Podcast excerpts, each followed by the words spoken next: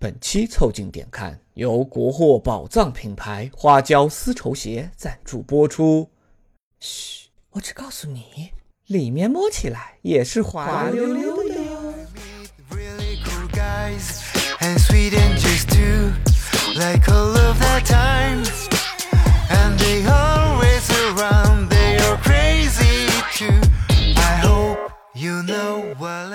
带你靠近这个世界，偷窥笑声与喧嚣。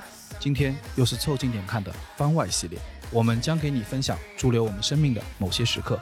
本期我们给你带来的是属于旅行的时刻，欢迎收听某个时刻溜了。我是李挺，一个去巴黎上坟的胖子。我是包江浩，一个纵享丝滑的年轻人。我是江科，一个在东京街头暴走的中年人。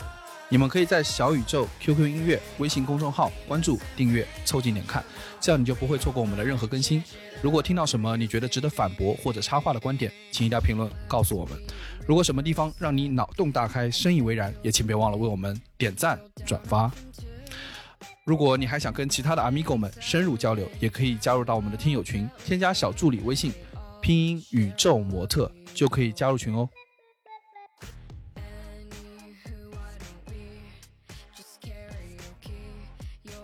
哎，你们知不知道刚过去那个五一啊，全国其实有二点六五亿人次的这个客流量。我看你在台本上只写了二点六五人次，我也在想你们前几天是去什么无人区了？还有零点六五个人，也就是说一个人大概跨了大半个身子进去，出了门，然后另外大半个身子没 没出去，没进基本属于在他家阳台坐了一会儿。啊？对。但在五一节，我今年五一基本上就属于那零点六五人次了，就只是出了个门，只是下了个楼。我反正是很久没参加过这种黄金周的这种集体活动了，就是有点吓人。总的来说，看起来就是国家要求大家统一生产、统一休闲、统一娱乐。，对啊统一排队，对，生产是要保障的，啊玩儿你给我统一一起出去玩儿。对，好吧，集中力量啊排大队。我的感悟就是，真的是乌泱乌泱的人。哦，这是李挺这么久回来第一次在国内体验到黄金周了吧？对我，我十年没有任何就五一、十一的黄金周、什么春运啊都没看那过，大好河山看的怎么样？刺激的，刺激的。这人大好人山人海，看的有点刺激。大好的后脑勺，我操！对，就李挺，你对于国内这个排大队啊，就是一无所知，因为你以前回来的时候都不是国内的假期。对，基本上错峰了。现在就是让你看看这个统一规划、统一出行、统一娱乐的这样的一个感受啊！统一吃饭，统一吃海鲜，统一烧香。对，你们俩什么感悟呢？反正我这五天基本上是没怎么去其他地方，因为基本上今年五一就打算在家里好好歇会儿，但他们感觉躺了五天吧，还是没有缓过来。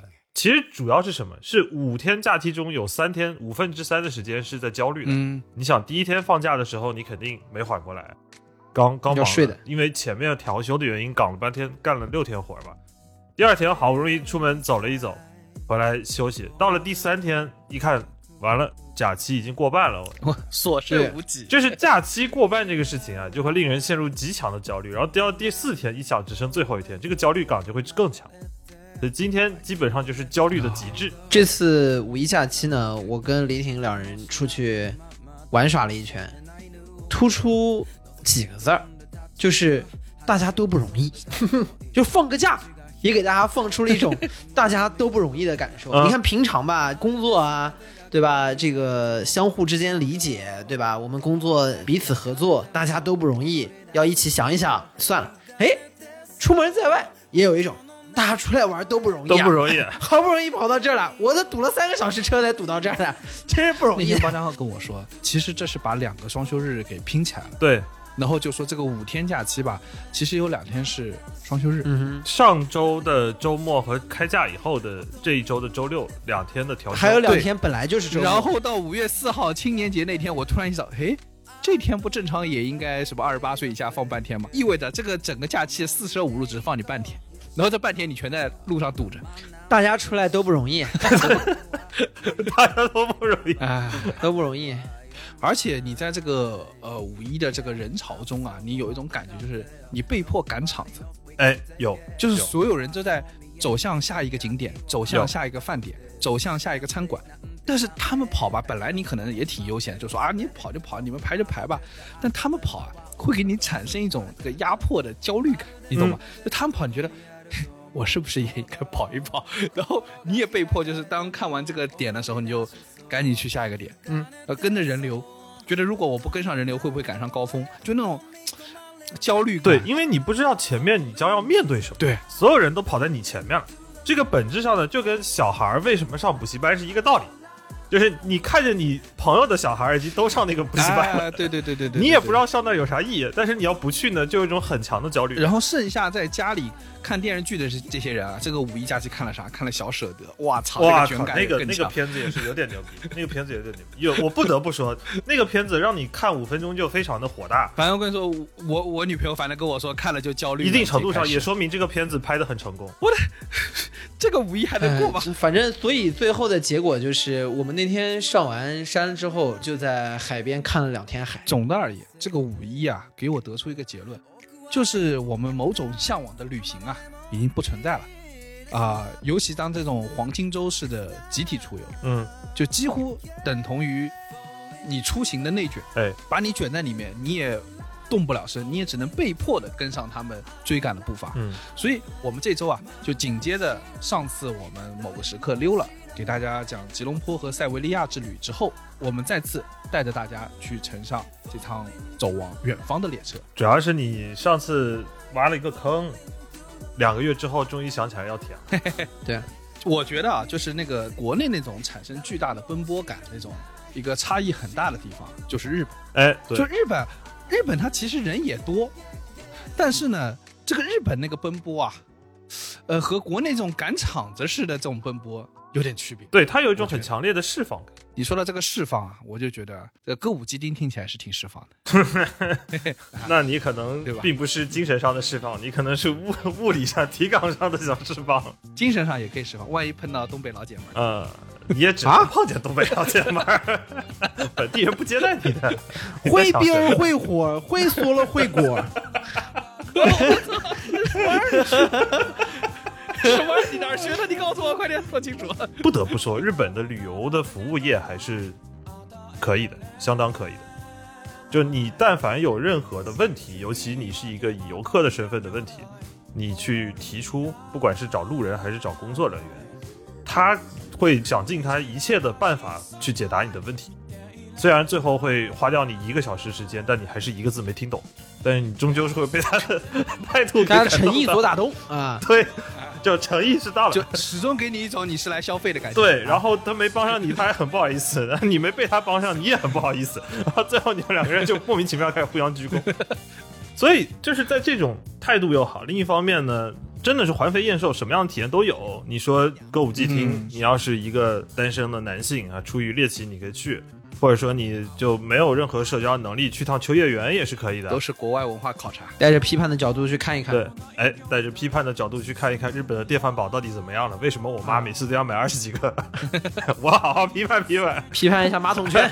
结果自己带了三个马桶圈回来，这这也是难说的事情。嗯，其实我们上一次去真的就是完全奔着释放去的，因为本啊动机是我想去看 Summer Sonic 音乐节，但是呢，去完发现呢，真正释放的最透彻的不是我，是翟老板啊，一共就去了四天，翟老板一路上哭了三次已经。为什么过去要哭三次啊？是这样的，第一次是在哪儿呢？就是我刚才说的，我们当时去的时候是为了去看 Summer Sonic。啊，一九年那次是 Summer Sonic 二十周年嘛，所以第一次有史以来把演出放了三天。啊，而且呢，第二年因为是奥运会，当然后来也不知道因为疫情的原因，就那个也奥运会也没了。现在不见得办得起啊来，。现在就不说了嘛。但是当时的日本人在当时当刻都认为说，既然第二年奥运会看不了音乐节了，今年我们就得死在场子里。来把大的，啊，攒个大的。哎，对，结果就是疯狂的释放，有我这辈子第一次见到那么多日本人在一个地方堆在一起。但我现在想起来，这应该是截止目前为止我最近一次见到那么多人堆的样子。不是你，你最近就没坐北京地铁吗？哎，我已经很久没有在地铁见到早高峰了。啊，也是。可以先跟大家安利一下这个音乐节。嗯，绝大部分音乐节，像日本最有名的两个音乐节，一个是 Summer Sonic，一个是 Fuji Rock。Fuji Rock 就在富士山山腰的一个地方的音乐节。但是我们这些人呢，本质上还是一个城市男孩 City Boy 啊，，City Boy。Fuji Rock 有一个什么毛病，就是他每年开的时候都是赶在台风季，所以呢，你可能要下雨，对下暴雨过这个，你可能要遭受大量的那种山山水的冲刷，要玩泥巴，我在日本玩泥巴，就 在东北玩泥巴。我在日本玩泥巴。那 Summer Sonic 有个好处，它在市区，在那个东京旁边的一个千叶市的一个会展中心里头和一个大的体育馆里，嗯。就是 Summer Sonic 不光是三天的音乐节，它在这个中间呢，还会有一个叫 Midnight Sonic 的一个通宵的表演，不就，相当于是你白天早上九点十点进了厂，开始造，造到晚上十一点出来，你就甭走了，去七幺幺嗯吃个夜宵，然后就可以再回到那边回去接着造，接着造，接着干啊！今天就对就让我腐烂在这个舞池里头吧，一天下来头摇断了。真的是真的是头摇断了。然后一九年的那次压轴是乐队叫余韵 s a Connection 那个乐队，B 站有一个特别有名的叫做《猛男新宝岛》的视频哦，对的，就那个加减啊乘除，啊，对加减乘除。罪魁祸首就是这个乐队，呃，他们一九年的新专辑的主打歌。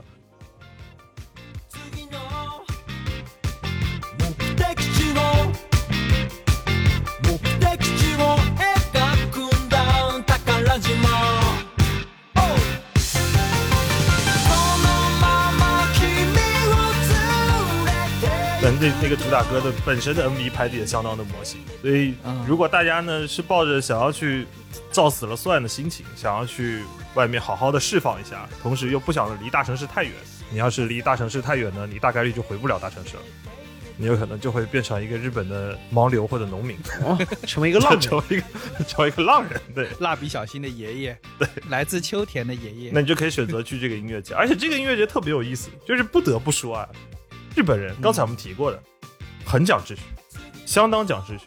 他讲秩序到一个什么程度呢？音乐节在我们的概念里头都是非常混乱的，因为它没有座位，都是站票，大家都在舞池里头做着布朗运动，瞎蹦瞎蹦、瞎晃、瞎 POGO、瞎撞。摇头，但是在日本的音乐节是他妈齐的，我靠！嗯 他连打 call 都是打一个牌子打，我以为只会在二次元才会出现的，是有人领舞吧？不是领舞，就是差不多。我感觉他们精神里头都有一个同样的领舞，那不就广播体操吗？哎，就有那个有那味儿了。嗯，而且最离谱的是，那不二十周年嘛？我记得主舞台那一天，可能光那个主舞台里头就已经拥了十几万个人。他把舞池中间切成一个 S 型，然后你的所有进场的观众必须要在里头保持走动，你不能站在那儿，因为你只要一站在那儿，那场子一瞬间就挤满，后面想再来看的人看不了了。啊，所以说这这个场子是就边表演的时候，下面那个场子里面的那个人是在流动的。啊、是半流动的。哦，那不仅是广播体操了，你这是啊队列式啊，啊，大家保持统一的动作，然后走。啊，大家保持统一的动作，然后学校开运动会呢，所以呢，就它有秩序到一种程度，就是在日本的音乐节，哪怕有人挤你，挤的方向都是朝着一个方向。就是在日本这种场景吧，我估计你跳个水都得举手申请一下，就是 举手报告，我要跳水了。朋友们，就你站到舞台上，然后报告，然后底下人接，然后手全部升起来，然后它才会掉下来，非常的有秩序。呃 就那我这个听着感觉很爽啊！这是集体广播体操，这就 是这是爽在哪？彻夜的集体广播体操，对让你作业。彻夜的集体广播，没感受过吧二十四个小时集体广播体操。你要是在学校让你作业，那广播体操那属于体罚好吗？对，哎，但是我跟你们说啊，你们仔细想一想，人啊最爽的时刻是什么？不都是在迪厅里面啊？什么你跳一个舞的时候，哎，大家都跟上了，所有人都做一个动作的时候，其实比那大家哎那个瞎蹦一对样，爽。这个是真的然。后还有一个呢，比如说你在音乐节到某一个进副歌高潮了，啪一下，大家突然开始一起跳，哎，你也挺爽。或者是什么，你去看演唱会，哎，演唱会最爽的是全大合合唱，。对，就这种集体的认同。说到底啊，就是人啊，就是要一起疯，对脑子整齐的一起疯，其实是最爽。但是我就说，我就很困惑，你这个爽到这个程度，你你怎么就哭了？啊，不是我哭了，还是我女朋友，就翟老板他哭了。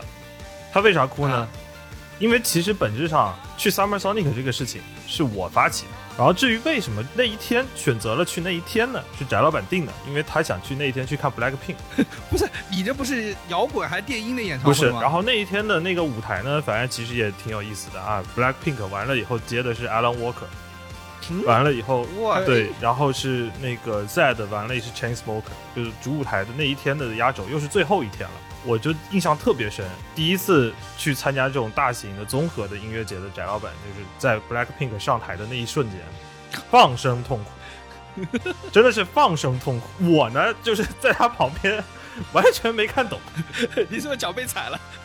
你怎么哭了？反正我去的时候，我是这辈子第一次在音乐节看女团，估计大概率也是最后一次了，就完全没看懂。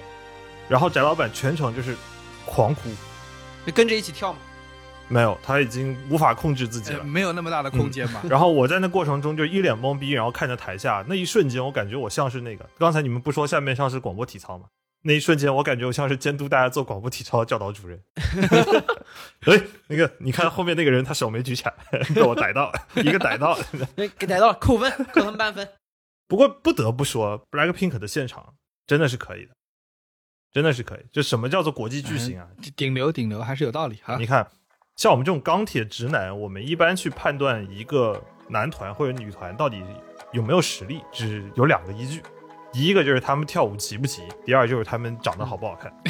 我记得是下午三点的场，在东京的八月份的夏日的烈日直晒下面啊，他们一个小时跳的是真的是整齐，长得也是，就不得不说真的好看。真想做韩国财阀。对，不，你这个评价标准啊，总体上是比较偏向韩国和中国的这个日本偶像团体的这个比较标准或评价标准是不一样的。他们不要求你那个跳的那么齐，长得那么好看，重点是笑，给你治愈的感觉。对，就是舒适。嗯，就日本的团给你的感觉就是非常的舒适，他玩的所有的风格的音乐，都是在他们的能力范围之内玩到尽量的极致的一种风格。但我我一直听啊，这个就跟你刚刚说那个 Fuji Rock 啊什么一样，我一直听说这个日本的搞这种特别大的音乐节，就你其实本质上是一直在走。对的，就说几公里几公里，就反正上次相爷还有那个呃申老师他们说去 Fuji Rock 的经验是，是一天走四万步那是少的，对是少的，啊多的一般走十万步是少的。你想 Summer Sonic，我刚才说的这两个团，主舞台是 Blackpink，然后副舞台是要去看 No Bridge，这两个舞台之间。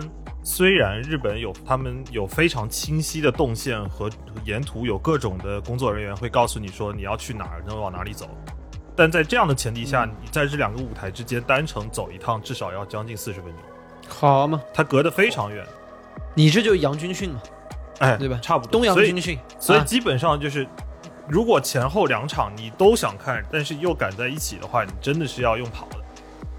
它就是一个纯粹的物理上的远，所以我们后来当时还是觉得说，反正到了那天晚上，可能倒数第二场、第三场的时候就已经腰膝酸软了。反正我们当时团里的几个朋友就都国内音乐节的主副舞台基本是你扭个头的距离，啊，对，对，快，甚至会出现声音打架的问题。对，就主舞台还在调音呢，然后副舞台在唱的什么，你听得一清二楚。就是包家浩描述出了一种，就是大马路上那个两个什么。呃，山寨球鞋店，然后打广告，然后放喇叭的，互相串台那个状态，对，我清晰的记得，我我有点记不得了，呃，不是清晰的记得，我就有点记不得了，妈，有点矛盾。只清晰的记得了两个字，叫他新潮，剩下都忘了。对，我记得反正去年南京有一场，然后这边是郭顶演，然后下面那边是草东，然后郭顶那边就啊，你也知道他那个风格，呃，水星记什么，突然草东那边试音了，咚咚咚咚咚，嘎嘎嘎嘎嘎嘎，瞬间疯了郭顶没了，瞬间锅顶没了。顶顶被人掀了，对，而且重点是草东这边一试，草东这边就炸了，全部炸的，草东牛逼，草东牛逼。然后，然后那边锅顶就默默生气。在唱凄美的，的确很凄美。日本真的超讲秩序的，这几乎不会出现这种情况。但是他们调音的过程就是非常的安静，基本上不怎么吵。也就是说，国内的音乐节，对吧？你要感受不同的娱乐魅力啊，你是靠扭头。对，因为它毕竟场地相对比较小。去国外的音乐节，核心是靠脚力。对，真的是靠脚力。那这个时候还是得跟大家提一下，如果你要去之前啊，你得搞一双好鞋子，真的蛮重要的。哎，那后来你这个翟老板怎么又哭了第二次了？第二次是下苦。我们刚才不是说我们这次是行程是围绕着 Summer Sonic 吗？但是沿途不是会经过东京迪士尼，然后我们就想说，那一定会要排一个去东京迪士尼逛一逛的行程。东京迪士尼是我这辈子去过第一次去的迪士尼乐园。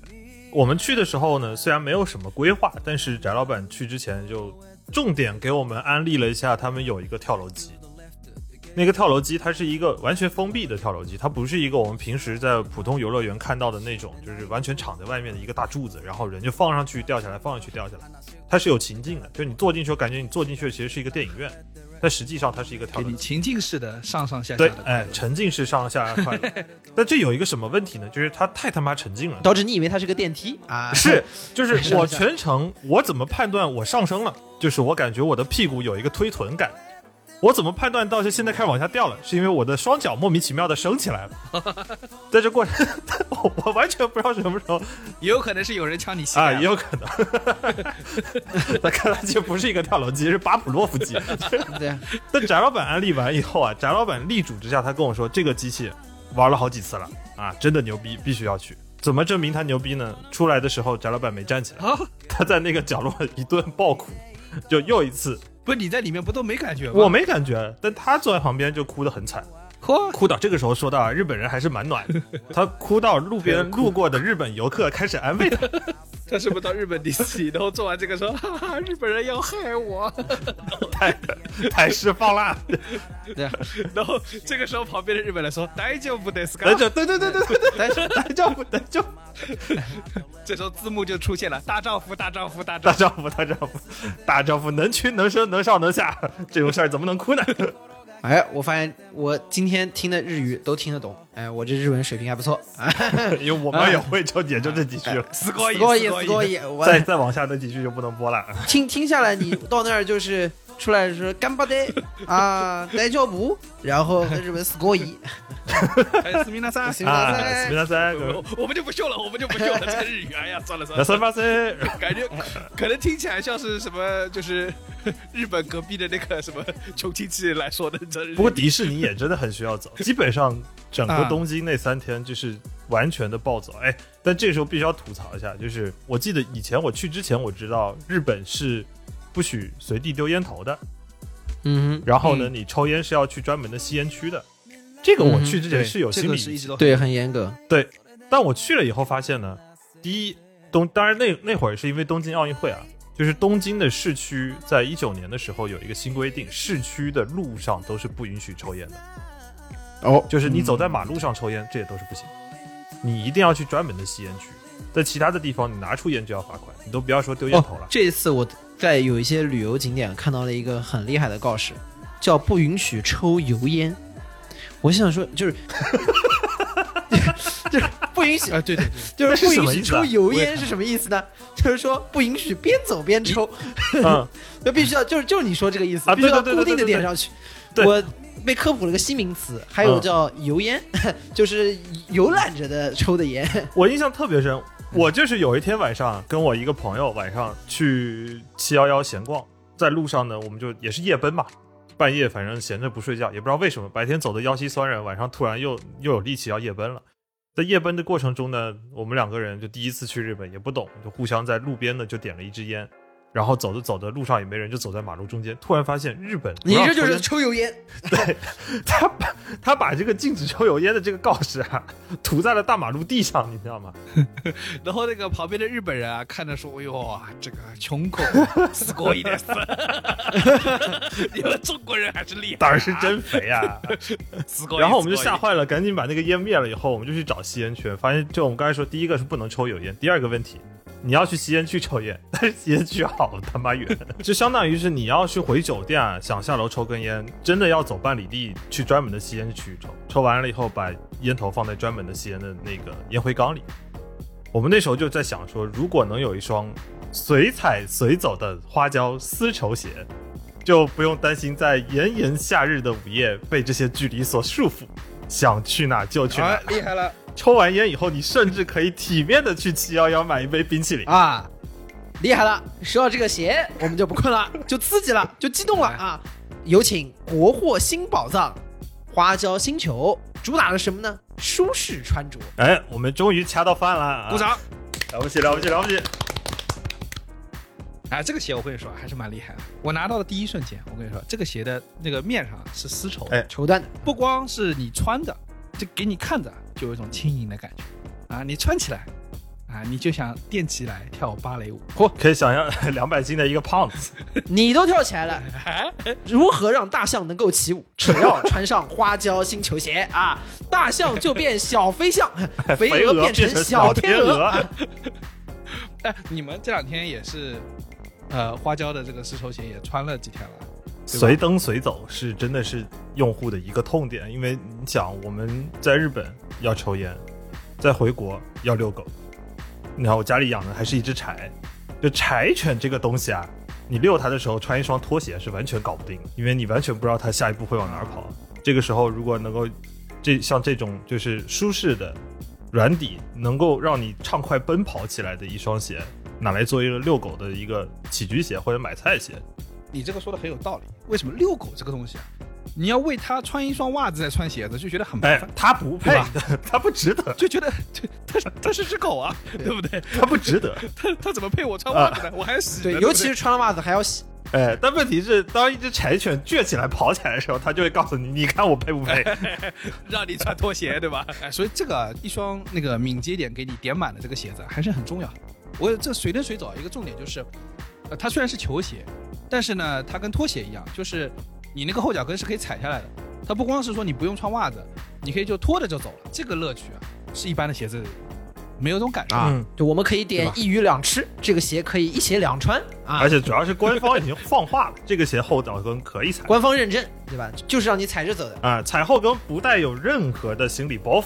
啊不用担心踩我关注到这个鞋当中有一个点啊，是我觉得这个鞋非常的用心啊。刚刚我们说这个鞋呢可以不穿袜子穿，但是大家也知道，你不穿袜子穿鞋呢，总会有一些啊固执己见的人士，尤其以你爸妈为首的，对你指指点点。哎呦，啊穿鞋子怎么能不穿袜子呢？啊，不体面。他就有很贴心，他在你的鞋的脚后跟的那个地方啊，有这样的一块这个针织物，让你好像假装穿了一个袜子，假两件，没有穿袜子也假装有袜子，让我想到了什么呢？就跟以前啊老年间那个衣服里面啊装个假领子一样，对吧？你既不想要有穿衬衫的这样的不舒适，又想要有点正式的感觉，要有个领子啊，啊这个时候就弄个假领子。他这儿呢给你来了个假袜子，是什么呢？这个人活一世，有的人活成了面子，有的人活成了里子，但是花椒让你又有面子又又有里里子，你这说的一代宗师。对，成为了一代宗一代师，对吧？宗师。我穿这个花椒的这个鞋子，穿了整整一个五一。我跟大家这么说，舒服这个词啊，在我们吴语里面啊，有不同的表达方式啊。上海话叫什么？上海话叫“色衣嗯，”啊，听起来就是一个舒爽的感觉。是爽。这句话说的很用力，叫塞，哎呀，塞爽，啊，这个感觉呢，就像你刚刚把脚放进你的花椒丝绸鞋里面那个感觉啊，冰冰凉，塞的。爽啊！但是你穿久了以后呢，这感觉又不一样。它像什么？它像“舒服”这个词的杭州话版本。对，杭州话怎么说啊？叫“下衣”。哎，悠长什么意思哎 就是你这个鞋子啊，穿久了以后啊，它还有个悠悠的这个舒服感啊，这感觉就非常的因为你可以一直踢着穿嘛，就感觉狭义没有负担，狭义给你感觉什么呢？就毫无压力，对吧？慢悠悠。它里面这个复合纤维啊，我觉得还是蛮厉害。它这种就是可以飞速吸汗，然后能够很快的让你透气的这个感受啊，是能能够让你在这个普陀山走四五万步啊，都能吃得消的那种感觉。啊，对。所以啊，建议大家啊，现在就赶紧去淘宝搜索一下这个花椒丝头虾啊，这个仔细感受一下什么叫做三意和虾意的结合。本期节目我们也给大家带来了一些专属的福利，我们一共拿到了三双鞋子啊，直接送。啊，本期我们节目呢将送出三张花椒的新款丝绸鞋兑换券，他们呢将分别通过我们微博转发抽奖，七天内的小宇宙最高点赞评论，以及七天内微信公众号的最高点赞评论的形式，送给三位幸运的听众。欢迎大家呢也都来积极的参与、转发、评论起来对。的，即使没能抽到兑换券的阿米狗们，也欢迎大家去淘宝搜索“花椒星球丝绸鞋”，来一探究竟，纵享丝滑。You know I meant it with love. I just thought it'd be fun. 就如果啊说东京啊，就是你说起来是一种让你大哭大笑的感觉，巴黎就不一样，巴黎给你一种什么呢？就有一种你与时间相会的错觉。啊，说这么高级，你和时间的相会就是。主要是和你错开。对，就是我们俩在巴塞罗那两个人分开旅行，好吧？啊，这个是啊，分道扬镳分道扬镳我操，，就此跟爱情告别，跟时间相会。我去向我的法兰克福，而你驶向了你的巴黎。哇、而且与时间相会的感觉是我们时隔几个月前，你说你要说巴黎，几个月过去了，终于跟你的时间相会了，你终于说了。哎，就是因为我去之前啊，这个有个很重要的，就是我对巴黎的感受特为什么这么好啊？特别重要就是我在去巴黎之前，我听到大面积的对巴黎的评价都是不好，嗯，就可能很多人是带着很好的期待去了巴黎，然后就觉得巴黎很乱，对我听说也是什么小偷很多啊，脏脏的啊什么之类的，对。但是，呃，可能我被这个预期所影响了，所以导致我去巴黎时候觉得巴黎实在太好了。最明显的一个感受就是，我从那个戴高乐机场下来，然后坐的出租车，就我那个酒店在埃菲尔铁塔旁边，大概就一百米的那个位置，所以说我那个出租车就一直是从戴高乐机场就驶向巴黎的这个市中心，而且是埃菲尔铁塔那边。那个你很远的时候，你就可以看到那埃菲尔铁塔，然后你就意识到一件事情，它在埃菲尔铁塔旁边所有的楼都是矮的，就是还是原来那个老式的建筑，应该是太阳王时代那个建筑，嗯，就整个巴黎的老城还是那个状态，然后你就可以看到中间耸立的那个埃菲尔铁塔，然后你一路的在向它靠近，当开到近的时候，大家要知道，就比如说上海啊，你那个东方明珠塔啊，那不也挺高的嘛，对。不对？但是呢，你知道你那个车啊，跟东方明珠塔终归是有一个距离的，因为它是个单独的一个塔嘛。埃菲尔铁塔不是，嗯，你那个车是可以从埃菲尔铁塔的，下面就是那个塔脚下穿过的，对对对那东方明珠也可以开得很近的。不，你不能到那个东方明珠脚下面穿过，你懂我意思吗？它它东方明珠不是有一个台子吗？你还是要从旁边绕过去。对，它有个台子在那儿的。就你事实上想象，所有的铁塔，包括东京铁塔，东京铁塔下面有个公园，你车是不可能开到那个公园里面去的，嗯对吧？但就是埃菲尔铁塔，它是一个单独耸立在那的建筑，你是车是可以从下面过的。然后那个靠近的感觉啊，仿佛自己在拍 Prada 的女人，自己在拍 Prada 的，就是一会儿两百多斤的小天鹅，一会儿两百多斤的女王，啊就是你这个人也是很奇怪。啊，想象自己是个安妮海瑟薇，安妮海瑟薇长成你这样，那还得了？胖了点，不好意思啊。我靠，这是次重量级安妮海瑟薇，为什么就是我为什么这么说啊？为什么说像安妮海瑟薇？就是我对着那个窗口看着那个埃菲尔铁塔的时候，我觉得我脸上露出了跟他差不多的笑容。哦，就是你一看到埃菲尔铁塔呀，我的丑脸就露出了微笑。为什么呢？就是因为尤其当我在靠近的时候啊，那个天色渐暗，埃菲尔铁塔那个灯就开始亮起来了。然后等到完全靠近的时候，天色已经暗下来了。然后埃菲尔铁塔已经开开始上面有那个，除了它自己的灯光，还有一个照照射灯在绕着整个巴黎在转。那一瞬间就有一种，干，这是世界中心。哦，就是你想象一下，这个世界上和埃菲尔铁塔齐名的建筑物，其实你想不到几个，就知名度能到这么高的，可能自由女神像算一个，剩下可能就只只能是金字塔了，啊，对吧？除此之外，比如说你说伦敦啊，比如说上海，你终归很难找到一个像埃菲尔铁塔那么高知名度的、那么有象征意义的。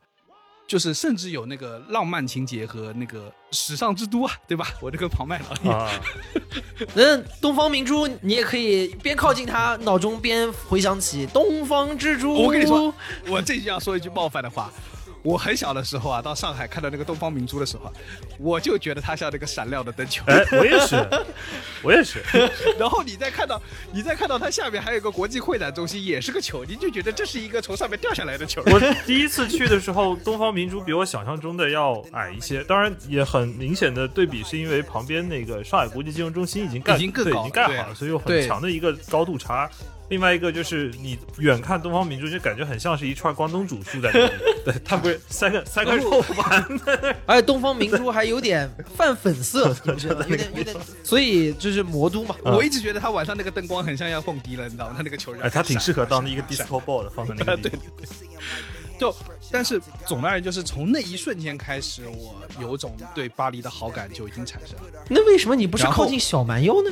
广州塔，它也遗世而独立。我再说一句啊，小蛮腰啊，这个比东方明珠塔 更蹦迪，它那个灯光真的有哦，问小题。我小蛮腰，小蛮腰的颜色也确实 小蛮腰的更妖艳灯光真的有问题更妖艳一些。真的，腰都嘛，啊、他真的是生怕别人不知道自己在蹦迪，你知道吗？就是他那个灯光都哎是，那你央视那个大裤衩呢？你也可以从他中间跨过去啊，。那不行，你跨不过去，你跨不过去，你在门口就被保安拿下了，你在想什么呢？你为什么闲着没事儿要去穿裆玩儿？反正就是我去的那个时候，应该是刚刚结束巴黎时装周，所以说巴黎铁塔下面呃还在收拾那个前面巴黎时装周的那个展台，然后你穿过它的时候，那个靠近世界之都的那个感受特别强，尤其当你后面不断的在巴黎里面游玩的时候，你时时刻刻都能感受到，就是说哦，海明威在这儿待过，哦，毕加索在这儿玩过，就是有这种感觉是一直让你不断的产生的。然后我的行程啊，基本上我在巴黎就后面只待了两天，呃，基本上可以总结为一天看画，一天上坟。哦，不，还有法国亲戚呢。你这 你这一高一低下的蛮蛮下沉的嘛。就是我一天看画呢，就是我很早就去了卢浮宫啊、菊园呐、还有那个奥德赛美术馆啊这些的。然后尤其很早去卢浮宫没什么人嘛，然后我就看到那幅就是我们之前做成封面而被下架的那幅著名的画《自由引导人民》。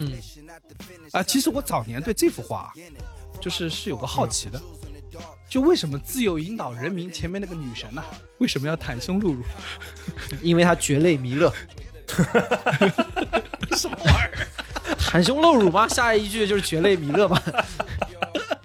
和小时候《河州记》学过没有你？去的是巴黎还是世界之窗？我就感觉，我感觉你好像没有出深圳呢。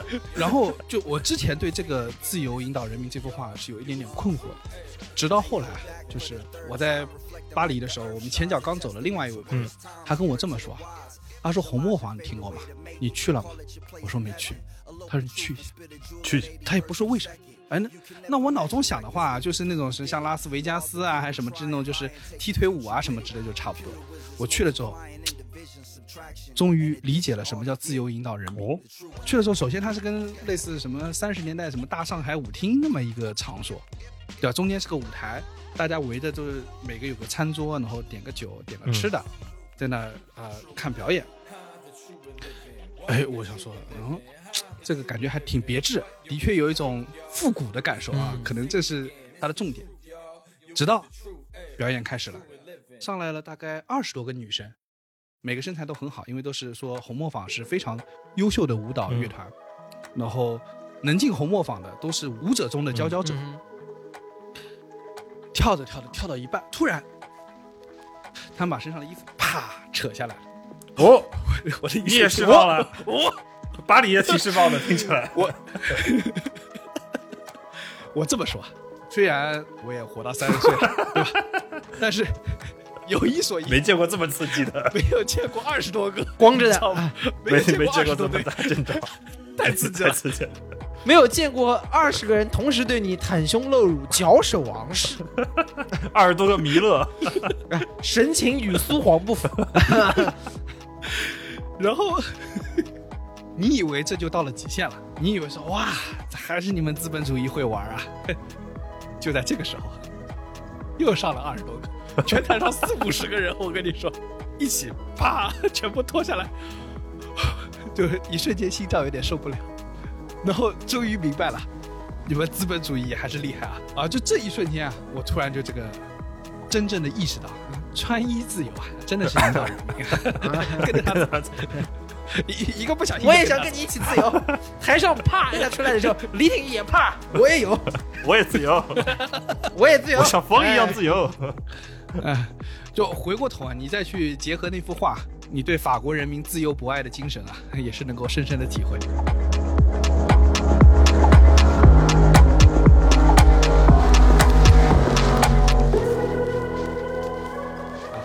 然后第二天，呃，我主要的行程呢，就是去呃上了一天坟啊，不是因为我 法国有什么亲戚。还有，法国亲戚，法国？啊，因为时时间很紧嘛，我就想嗯。有些地方感觉必须去，就是先去的是先贤祠，嗯，先贤祠里面就是非常宏伟的一个巨大的一个建筑，呃，然后当你进去之后，呃，非常有那个肃穆感，然后那个他那个先贤祠的就供奉各位先贤们的那个地方啊是在地下，你走到这个地下之后啊，你进入文学那一块啊，你就会意识到一件事儿，就是堂堂雨果这么大的文豪，竟然在先贤祠里面也就只有这么小小的一个床位，啊，他那个房间还不是他的单间儿，啊。你知道吗？他那个房间大概合起来应该最多能够放个五个六个或者到就是七个八个一节绿皮火车的硬卧，啊，哎，这就深刻的说明，就是生前再怎么样也就那样，之后那小小的盒儿才是你永远的家。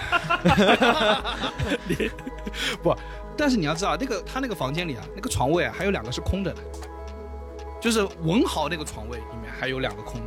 也就是说，从雨果到现在这么多年过去了，都没有几个人能够放进那个床位里去。那你想说，雨果也要在集体宿舍里面待着，那有谁能够享受这个单间儿呢？对吧？嗯有的，两个人最进去的那个大厅有两具石棺，右边是卢梭，左边是伏尔泰。伏尔泰还不那么好认啊，因为说实话也没怎么见过他长什么样，对不对？就伏尔泰绝绝大部分人都没见过他长什么样，你也不能上来一把就摸着说这是我二舅，对，也不哎，合适这是我，这是我这是我二舅，爷哎，这是我伏这大爷。福大爷我老爷这也不对呀。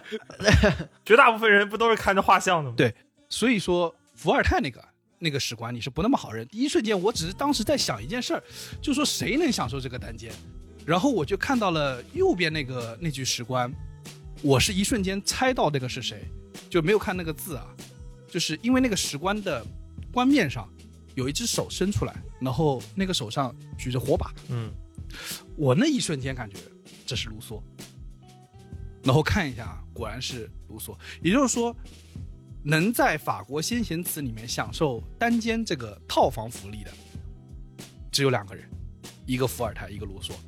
就的确，你去想，能够在先贤祠里面拥有你单独的被供奉的位置，意味着你不仅打开了或者创造了法国的某一个文学时代或者是军事时代，更重要的是，你为人类启蒙点亮了那把火。嗯就他那个火把出来，特别明显，就是有种 in light，就点亮人类之火的感觉。就你要点亮人类之火，你才能在那儿有两个单间儿。规格很高，毕竟这个能进来的都不是凡人嘛。对，也就是说，你看这么几百年下来，这个法兰西帝国到到今天的法兰西是第五共和国还是第三共和国啊？就这么久的时间里啊，这个房间里还空空如也，没有几个人能够真的进来。那第二个我去的就是，呃，相对而言比较，呃，少人去的一个叫蒙帕纳斯公墓。这公墓是这样的，它其实正常就是一个普通的、比较普通的公墓，就是有一个墓碑。但这公墓里呢，就是呃，有很多曾经法国非常厉害的人士。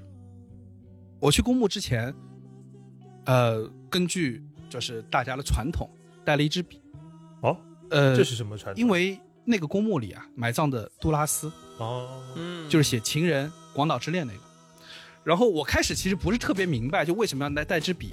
但是我到了那之后，在二十一区杜拉斯的墓前，其实我就明白了，杜拉斯的墓前放满了花盆，每个花盆里面都插满了笔。哦那个瞬间，你就知道他给人世间留下了是什么东西。同样的，你到二十六区，你还可以看到莫泊桑的墓，嗯然后你在第五区，你可以看到涂尔干的墓。嗯，涂尔干是就是人类社会学的鼻祖，嗯，它上面就摆满了大大小小的石子，哦，就是你会就是象征去纪念这一个人的一个误解。对呃，因为你能在人类社会学这件事情上作为开山鼻祖，是给这个社会带来很多沉甸甸的力量的，对对吧？所以说那个时候啊，我产生了一个疑惑，就是如果你死了，世界将用什么样的方法去祭奠你呢？我第一反应就是，反正如果李对挺你的墓前面，我应该会斥巨资给你买一大堆 double wobble 空了，放在你的墓前面，对，把麦当劳买空，好吧？能买到汉堡都放你那前面。呃，就是你刚刚说的这个经历啊，其实我也有类似的，呃，这段记忆。呃我记得我当年去伦敦的时候，也去了西敏寺。西敏寺也是英国各种埋葬他这个帝国需要纪念的先贤帝王嗯的这样的一个地方。西斯敏斯特大教堂嘛，我记得走进去之后呢，的确有各种各样的先贤在里面，呃，然后它有帝王，也有很多这个杰出的像首相，也都会有在里面。但是有个很核心的问题，因为我们对于英国历史就算熟悉，也没有熟到看它就能够认出他的一个一个程度。就是理论上就是除了丘吉尔那个那个斗牛犬那个那个长相之外，剩下的手下我们也不大熟。是这样，有一些人呢，就是甚至都没有人像，那这个时候只好念他名字，对吧？你看那个名字嗯哦，看出来了。包括你像这个张伯伦，就是大家都知道当年绥靖政策的，他也在里面，但是他就不配了，你可以找到他。然后，但是有一些这个，包括有很多是有人像的，有一些国王在他的官上是有像的，然后有一些这个、这个很重要的先贤都是有像的，但最大的问题是我不认识他，我哪知道他长什么样？对吧？一个边境啊，呃，就很厉害，我真不知道他长啥样。但是就是在这么多人人当中，有一个人是非常好人，这个人甚至连人像都没有，这个人就是霍金。嗯，哦，虽然我们所有人都知道霍金长什么样，呃，霍金我还是认识的，嗯认得认认得出认得出。对，但是在这个里面，他只有一个小小的地上的一块这个地砖是用来纪念他的。这一块的地砖上面，没有人看到是认不出来的，因为它上面画了一个黑洞。哦，所以说在，你你确定不是井盖被啊偷？也可能因为洞，哎，这个洞你可能根本就没有。进教堂，你就是在路边看到 一个没有井盖的地，然后我操，霍金在。其实，在这个里面的话，就像你刚刚说的，呃，历史当中伟大的人物太多了，有太多的人也值得被纪念。但是，真的给大家留下印象的，就像往往是一些需要有一些浪漫情怀，或者这些意象的内容，才会真的会被大家鲜活的铭记。就像你刚刚提到的说，插了一支笔，一个黑洞，嗯嗯，这些鲜活的印象是我们容易被记住。对，就这个核心就是说，人类历史上有多少人是开创了一个时代，而你只需要用一个 icon，用一个标志，你就可以识别出他是谁，对，你就可以识别出他做了什么丰功伟绩，很少有这样的人。我去那个蒙帕纳斯公墓的时候啊，有一个比那个杜拉斯他们的那墓啊还好认。那杜拉斯那个墓我也找了一会儿，对吧？因为差比的不少在这里、啊，除了他，还有那个呃什么莫莫泊桑，还有很多我认不出来的那些文豪。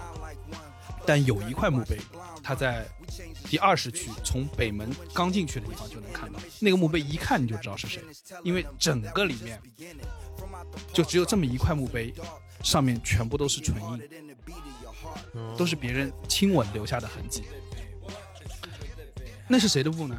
那是萨特和波伏娃的墓。哦，我但我也听说过，在西方的这些就是先贤中啊，不光是只有萨特和波伏娃的这个墓碑上是有纹印的，呃，还有谁？比如说王尔德，王尔德的墓上也是有纹印的。嗯，但是萨特和波伏娃那个，呃，让我感受到了很大的触动，就是你想从世界各地来到这儿祭奠他的人，供奉他们的人，留下的不是别的东西，而是一个唇印。说明他给这个世界留下的是浪漫与爱嘛，这是更难得的。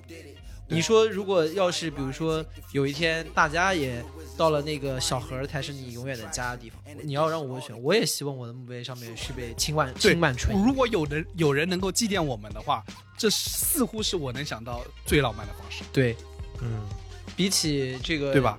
在前面什么烧点香，对吧？然后或者大家对于你虔诚的跪拜，被偷个井盖，对啊，比如比起被虔诚的跪拜，我还是希望就是长眠之后，还是每年有大量的大姑娘小媳妇儿能过来，对吧？嗯，给我留下一个一个吻？对吧？我觉得是很好的。你想萨特，他从存在主义，他确认了那个存在；波伏娃确认了第二性的存在。然后一个告诉我，啊、人的存在是特殊的，因为存在在人这里先于本质。一个啊、勇敢的参与了和萨特这场开放式婚姻的实验。他们除了告诉你与世间万物的不同之外，他们还为整个世人打开了一种可能性。嗯就告诉你，婚姻可能不是唯一的宿命，女性生孩子不是她唯一的宿命，女性不是男性的附庸，等等等等。他们给创造的是人类巨大的可能性，是从他们那儿开始开创。他们最后合葬在一起，呃，用这种方式去祭奠一份爱情传奇的存在，以至于此才会有这么多人，十年后、几十年之后、百年之后，都会到他们的墓碑前，深深的给他们亲吻。所以说我在想，如果你死了，你希望世界用什么样的方法去纪念？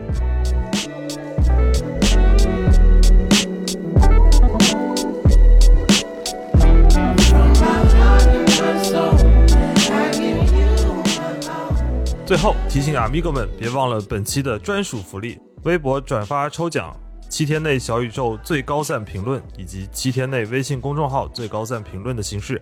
送出三张花椒新款丝绸鞋兑换券给三位幸运股东。